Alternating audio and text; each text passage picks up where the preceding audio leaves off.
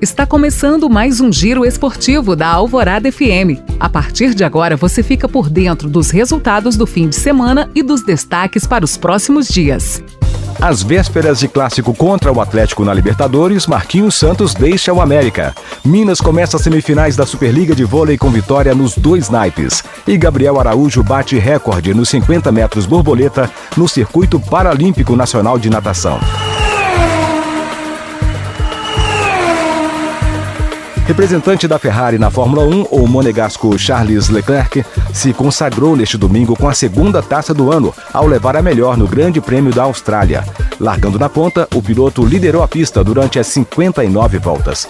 O restante do pódio ficou completo com o mexicano Sérgio Pérez, da Red Bull, em segundo lugar, e o britânico George Russell, que dirige pela Mercedes em terceiro. Já o atual campeão Max Verstappen abandonou a corrida na volta de número 39 após problemas com o motor da Red Bull. É a segunda vez que o piloto deixa um Grand Prix da Fórmula 1 neste ano. Já o heptacampeão mundial Lewis Hamilton da Mercedes largou na quinta posição e chegou a disputar o pódio, mas terminou a corrida em quarto lugar.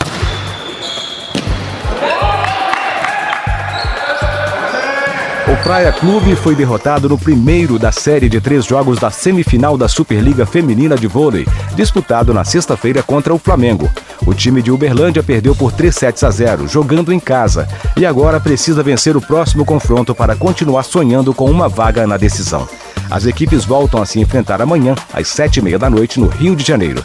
Já o Minas levou a melhor contra o SESI, também na sexta-feira por 3 sets a 1, jogando em casa. O resultado mantém a vantagem para a equipe de BH, que pode decidir a série em casa, devido à segunda colocação na fase classificatória. Minas e SESI entram em quadra novamente na quarta-feira, às nove da noite, em São Paulo. Entre os homens, o Minas saiu na frente ao vencer o Guarulhos no sábado por 3 sets a 0 em Belo Horizonte. A segunda rodada será no sábado, quando o time Minas Tenista entra em quadra como visitante às 7 horas da noite.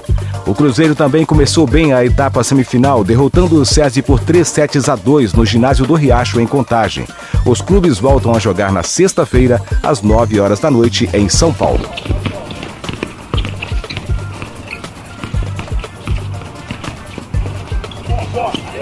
Pelo Novo Basquete Brasil, o Minas Tênis Clube volta às quadras na terça-feira quando enfrenta o Bauru fora de casa às 9 horas da noite. A equipe Belo Horizontina faz boa campanha e ocupa a terceira posição na tabela com 24 vitórias e 6 derrotas em 30 partidas disputadas.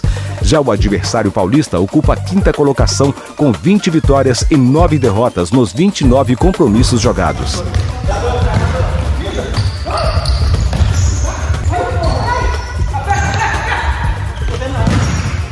No futsal, os Minas Tenistas enfrentam o Marechal na próxima quinta-feira, no Paraná.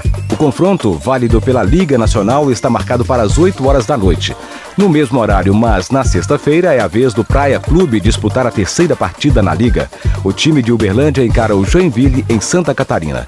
Entre as 22 equipes, o time de Uberlândia é o nono colocado, uma posição à frente do Minas.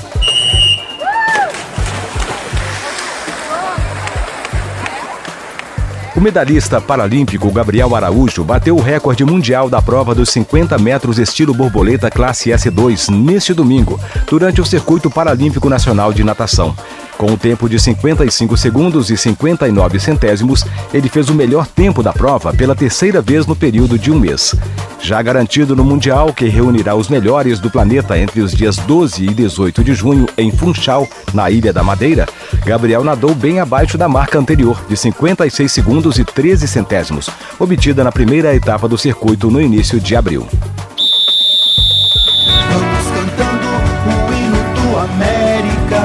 O técnico Marquinhos Santos deixou o América nesta segunda-feira, depois da estreia com derrota do time Alviverde no Campeonato Brasileiro.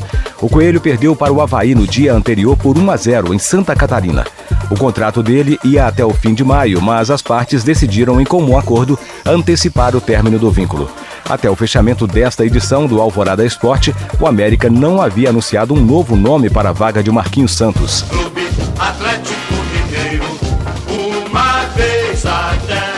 Atual campeão do torneio, o Atlético começou o Brasileirão com vitória contra o Internacional por 2 a 0 no Mineirão. Os gols foram marcados por Hulk, artilheiro do time alvinegro no ano passado. Com o resultado, o Galo chega a 33 jogos de invencibilidade no Gigante da Pampulha. São 30 vitórias e 3 empates. O time, comandado por Antônio Turco Mohamed, agora vira a chave para o clássico contra o América pela Libertadores na quarta-feira, às 9 horas da noite, também no Mineirão. Cruzeiro, já o Cruzeiro volta a campo nesta terça-feira contra o Brusque, pela segunda rodada do Campeonato Brasileiro Série B. A partida será no Mineirão às nove e meia da noite. Na última sexta-feira, a Raposa levou a pior para o Bahia na abertura do campeonato. O jogo terminou em 2 a 0 para o clube de Salvador, gols do atacante Vitor Jacaré. Fica por aqui esta edição do Alvorada Esporte, giro informativo com os resultados do fim de semana e os destaques para os próximos dias nas quadras, piscinas, pistas e gramados. Este podcast foi apresentado por Antônio Campos. Produção de reportagem e edição de texto foram de Ana Clara Moreira. Já o roteiro foi de Rafael Lourenço. Grande abraço e até a próxima. Alvorada FM, você sabe porque ouve.